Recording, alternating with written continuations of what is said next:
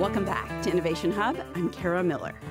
In 1985, an executive at a fairly new company reached out to a company that, at the time, had been in business for hundreds of years. The newish firm was just about 10 years old. It was called Microsoft. The much, much older business, which was more than 200 years old at that point, was called Encyclopedia Britannica.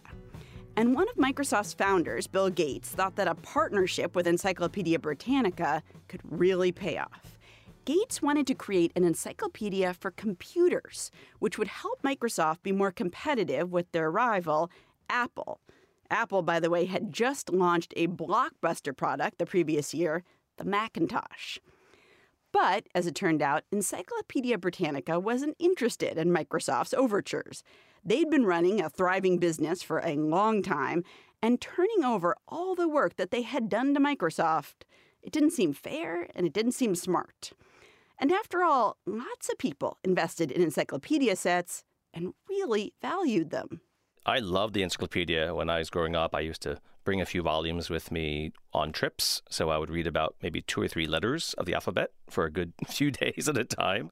Now, most people probably didn't value encyclopedias quite as much as Andrew Lih, who was a teenager when Britannica rebuffed Microsoft. But I really loved not just the text, but the plastic overlays of the dissected frog, of the maps, and just being able to travel the world and, and through all of human knowledge in one sitting. Lih says he started reading encyclopedias pretty much as soon as he could read, which is why he brought them along on family vacations. The funny thing is, you know, you can't bring all the volumes with you, so you have to choose a few. And inevitably, F would be fairly popular because that had the frog overlays in it. So you could have the sheets of the organs, the skeletal system, the muscular system. Lih's life would go on to become all about the encyclopedia, but not in a way that he could yet imagine.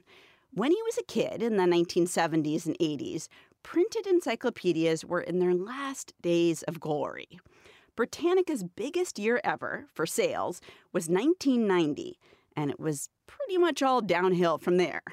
By 2010, they had released their last printed encyclopedias. A few years before, so this is the early 2000s now, a grown up Lih was in a meeting with a friend, and the friend described to him what sounded like a idiotic new website. He goes, Oh, yeah, it's a site where anyone can change any page at any time. And obviously, I said, Well, I'll take a look at it, but it sounds completely irrational for anyone to be able to log into the site. And I looked at the pages and I looked through them page by page, said, This is actually pretty good. And I said, Are you really sure? You don't have to sign up with an account. Anyone could just hit the edit button the first time they visit it and change any page. And that was what it was. The website that Lih had some serious questions about was called Wikipedia. It was kind of like the Encyclopedia Britannica, but online. And there were other differences you could get Wikipedia for free. You didn't have to have any qualifications to contribute to it. You didn't get any money for being one of its writers. And articles kept popping up and getting changed every single day. It was a website that, amazingly, would go on to change the internet. It would change how we get information and how we understand what truth is. It is now consistently ranked in the top 10 most visited websites in the entire world. Sometimes, if you look at certain languages and cultures, it's clearly in the top five. So only things like Google, Yahoo, Microsoft, or other dominant search engines for certain countries rank above Wikipedia. So that's pretty astounding if you think about it. So we're talking about millions and billions of views a year. Lih is the author of The Wikipedia Revolution How a Bunch of Nobodies Created the World's Greatest Encyclopedia. He has spent years contributing to the site and is now a Wikimedia strategist working with New York's Metropolitan Museum of Art. And he says the weird way in which Wikipedia is put together, a way that initially made him skeptical that this website could give people accurate information, that may be the key to its success. I usually spend at least two to three hours a week, if you will, editing articles and stuff. A couple hundred hours a month, yeah. Uh, I'm retired and it's better than golf. Uh, about six hours a day, which would mean almost 200 hours, maybe 200 hours a month. And yes, the you know family feels neglected, the grandkids, the kids. Oh, you're always on the computer, mom, and I am. But at the same time, I'm learning too, because you're reading an encyclopedia. Those are Wikipedia volunteers Josh Lim from LA, Jim Hayes from Washington, D.C., Jim Henderson from New York, and Betty Wills from Fort Worth. They make nothing for all the time they put in.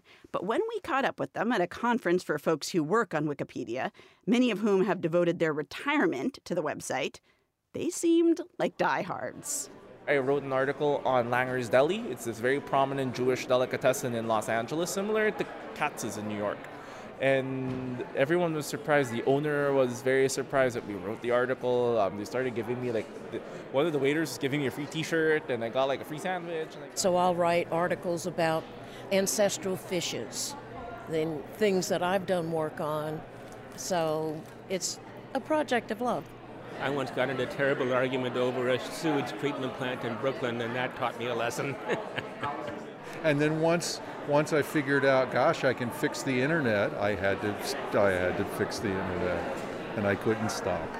when you realize that what you're writing about actually makes a meaningful difference in the lives of people, that makes you feel very good. Andrew Lih says he initially thought it was a fatal flaw to rely on volunteer labor, but he has since realized it would be hard to build one of the most important sites on the web without it. Why do we volunteer for anything? Right. So some of the things that we always think of when we think about volunteer editors, you know, why would they do it? Is the qualities to be trusted? Obviously, we're settling for something with volunteers. Right. But if you look around you, there are pockets of excellence in volunteerism everywhere that we see for hundreds of years, maybe thousands of years, right? If you talk about volunteer firefighting, you talk about the volunteers that help with building houses for the poor, Habitat for Humanity. There's great stories about how if you buy a house through a commercial developer, I mean, they use staples and, and cheap materials. If you get a Habitat for Humanity house, they use real nails and real good quality content hmm. because they're trying to build a house that lasts 30 to 50 years versus a commercial producer might be 10 to 15 years, hmm. right? So that's just a simple example of how volunteerism doesn't necessarily equate to amateurism, doesn't necessarily equate to cheaper and not good quality. But the thing is, like, Wikipedia is depending on volunteers to be factual, right? That- To be absolutely reliable. Because when people think, oh, you know, I, I wonder what that movie was about or where was that politician born, we don't expect it to be somebody's best effort or their best guess. Like, we expect it to be right.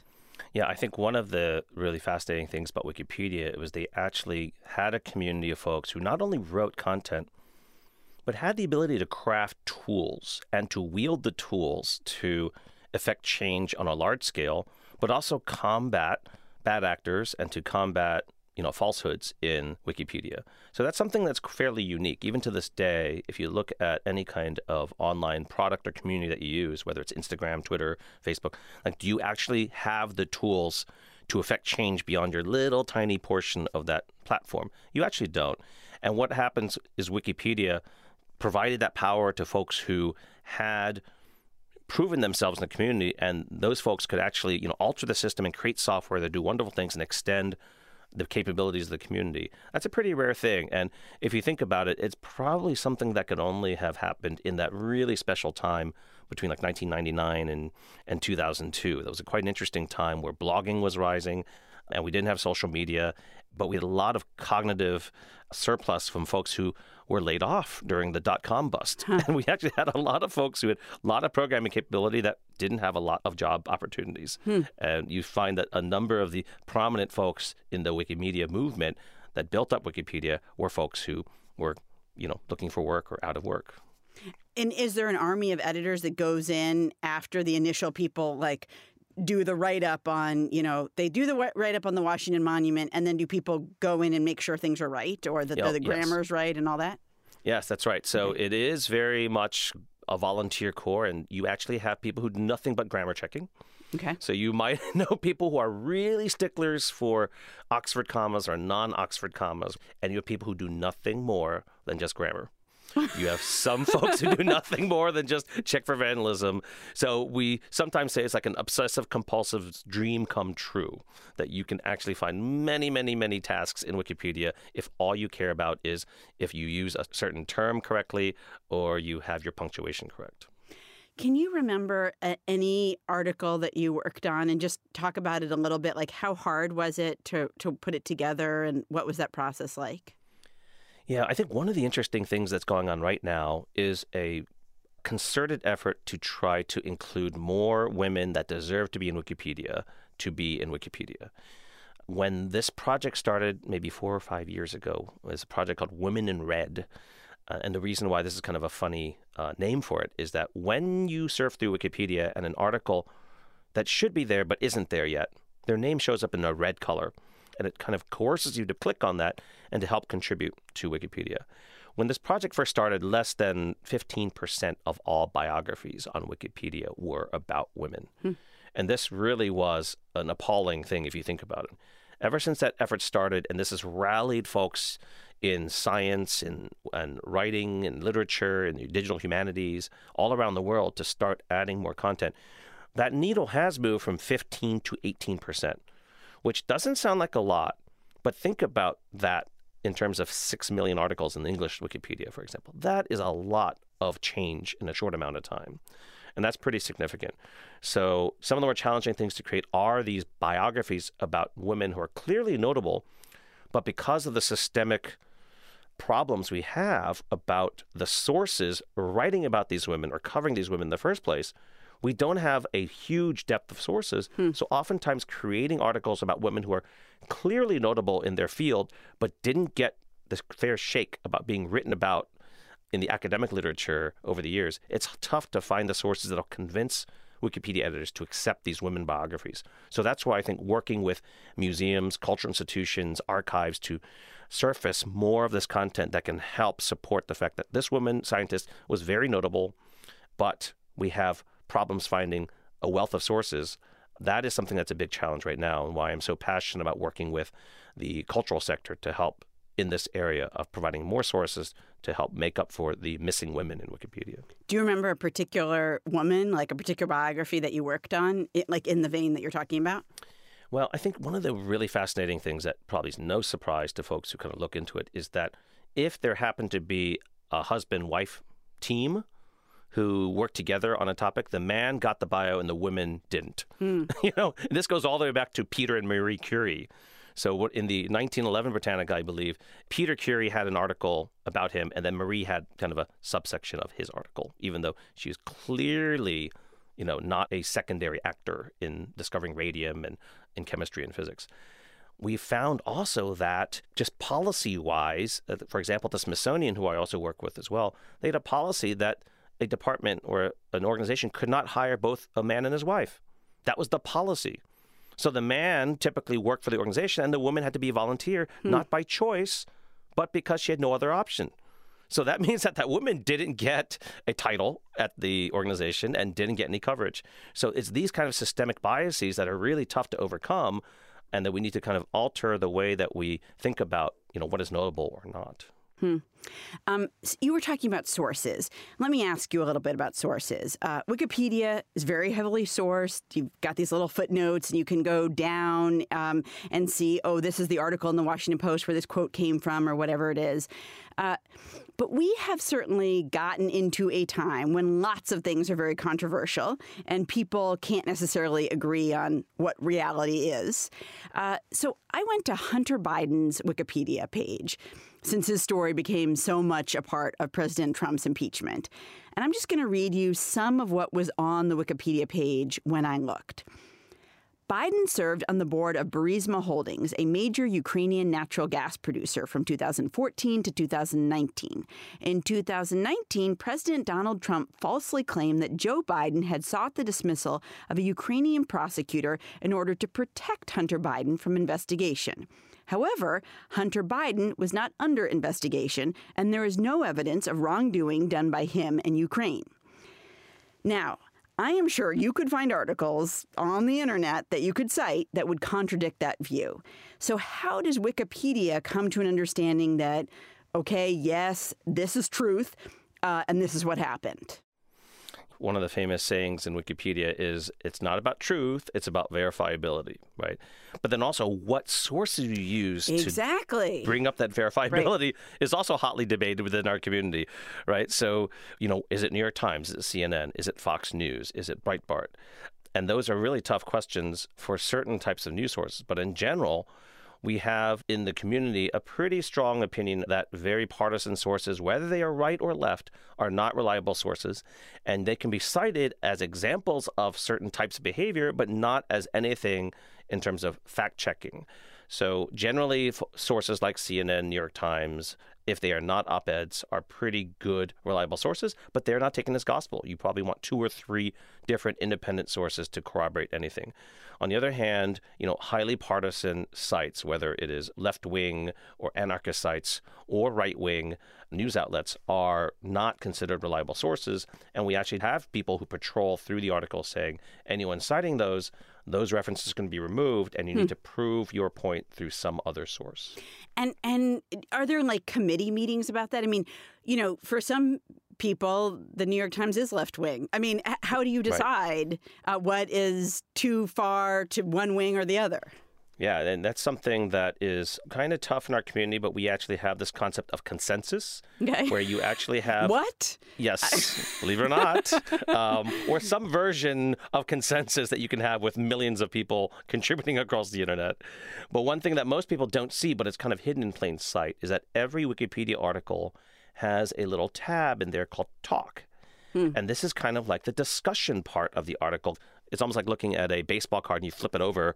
There's more details in the back of it. Right. And in that talk page is where you can engage in dialogue with folks saying, hey, I'm not sure this fact on the page is correct because mm. you're citing CNN and that story was proved to be wrong. Hmm. But probably what you want to do is cite these other sources. And it's kind of fascinating because there's a lot to be learned from there. You can see which points have been in dispute traditionally and people discussing it back and forth. One of the more famous examples in our community is the case of cities or geographic territories that change hands over time. Hmm. So you hmm. can imagine how contentious this can be. So obviously things that we think of all the time are things like Israel and Palestine or Taiwan and China, right? But probably what might surprise you is one of the more, most famous examples is the tiny city of Gdansk in Poland. Okay. Which over the years has been Germanic, Polish, Prussian, and also kind of independently the free city of Danzig. So you can imagine having shifted so many states over the years, depending on when you write about this city. Is it German? Is it Polish? Is it something else? That caused so much pain from Polish editors, German editors, mm. folks from hmm. the outside looking in, trying to help out, that this was what we call an edit war for years and years and years in our community. It was so bitter that we needed a big kind of consultation with the community on how to fix this. And after people stepped in to try to moderate and everything, they finally came up with a very good compromise, which is a list of exactly how you should refer to the city at different points in time you know, dating from like 1000 AD to the modern day. Hmm. And now we have this kind of chart that says, you know, when you write about this in 1200, you should refer to it as this. If you write about it in the 16th century, you should refer to it as this. And it's held, but it took years and years to get to that point. And now we have this joke that, you know, the Gdansk case is held up as the worst ever edit war we've ever had in Wikipedia history. Um, since the beginning, uh, my understanding is Wikipedia has been nonprofit, pretty much supported by like occasionally they'll ask me for contributions right when I when I go on a Wikipedia page. Um, how tenuous is this whole you know infrastructure that we rely on? How how uh, much does it take to kind of keep it afloat? Right. The fascinating thing about Wikipedia now is it's proud that it is, you know, kind of donor supported. It is not very different than NPR in that, you know, when they have the fundraiser, you have an average donation of, you know, 20 to $25 mm-hmm, per person mm-hmm. who donates, which is not very different than PBS or NPR. And they want to keep it that way. They really would not like to see large donors make up like 60% of the budget and have say over the direction of Wikipedia. Now, whether this lasts for a long time or can last for the next 20, 20 years is a great question because, you know, a lot of what Wikipedia does for donations now is through the website, and you might see this gigantic message at the top right that says, you know, for the price of a cup of coffee, which varies drastically around the world, but you know, for the price of a cup of coffee, you could help Wikipedia today who knows if that's the main way that people can interact with Wikipedia? So we may not have that space to ask Hmm. and solicit Right, right. for donations going forward. That's a big challenge, especially as we're more mobile than ever. And that's something that I think the foundation who runs Wikipedia has realized. And the last five years, they've done a lot more to start building up an endowment, the type of thing you would see at like a university that wants to last 100 or 200 years. So I think that's a good thing, is that raising money for an endowment that will fund Wikipedia out of a long term investment is something that is necessary to keep Wikipedia alive. Uh, when you sort of take the the big view of uh, something you've been involved in for a long time now, um, how do you think Wikipedia has changed people's lives? I think it's quite fascinating if you look today as we are wrestling in our, you know, news ecosystem and our knowledge sphere about what is true and what is not true. The term fake news is being used all the time. You're not sure what to read on Facebook and whether a political ad is true or not, or if you see a video on YouTube, you're not sure if it's true or not, or who's the person behind it. Almost all these major billion dollar corporations are turning to Wikipedia for help. And hmm. that's pretty fascinating if you think about that. And they are across the board saying, you know what, we are not sure who's behind certain news articles or where this content is coming from. But one of the tools we're going to give our users is a link to Wikipedia. So if you look it up, YouTube has provided links to Wikipedia for any producer of content that they think is a state-sponsored organization. So you can read up more on, you know, who's behind Voice of America, who's behind RT, who's behind TRT, for example. Hmm. Facebook has links out now from content in people's streams to read up on the background of certain publishers in Wikipedia. So you're seeing this across the board, which is an amazing turn of events if you think about how back in 2007, when Wikipedia was rising, you had famous essays from folks saying, Why would we trust this site? Who knows who's editing this site? And it's gone from Wikipedia, the sketchy amateur encyclopedia, to Wikipedia, please save us from the misinformation in our ecosystem. I'm still astounded that we're in that situation. Hmm. Andrew Lih is the author of The Wikipedia Revolution How a Bunch of Nobodies Created the World's Greatest Encyclopedia. Andrew, thank you so much for your time. It's great to be with you.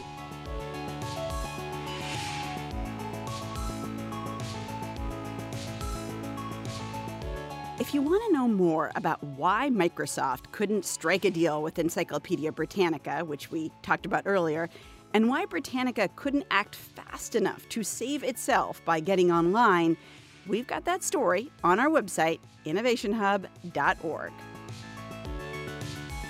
Thanks to the people who helped put together this show. Senior producer Elizabeth Ross, producer Mark Solinger, associate producer Sarah Leeson, and engineer David Goodman. We also had production help from Eleanor Ho. From PRX and WGBH Radio, I'm Kara Miller, and this is Innovation Hub.